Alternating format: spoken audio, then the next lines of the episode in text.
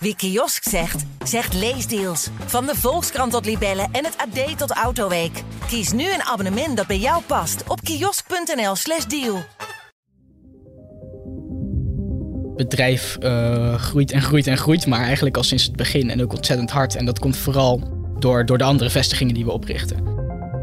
Op jonge leeftijd je eigen business starten. Het gebeurt steeds vaker in Nederland.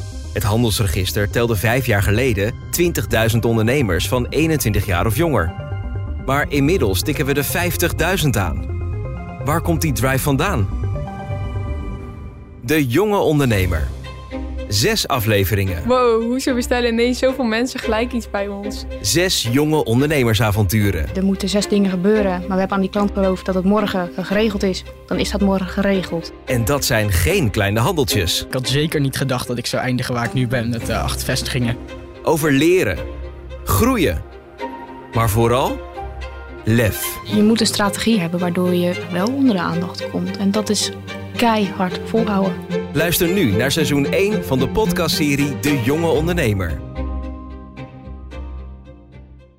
Wie kiosk zegt, zegt leesdeals. Van de Volkskrant tot Libellen en het AD tot Autoweek. Kies nu een abonnement dat bij jou past op kiosk.nl/slash deal.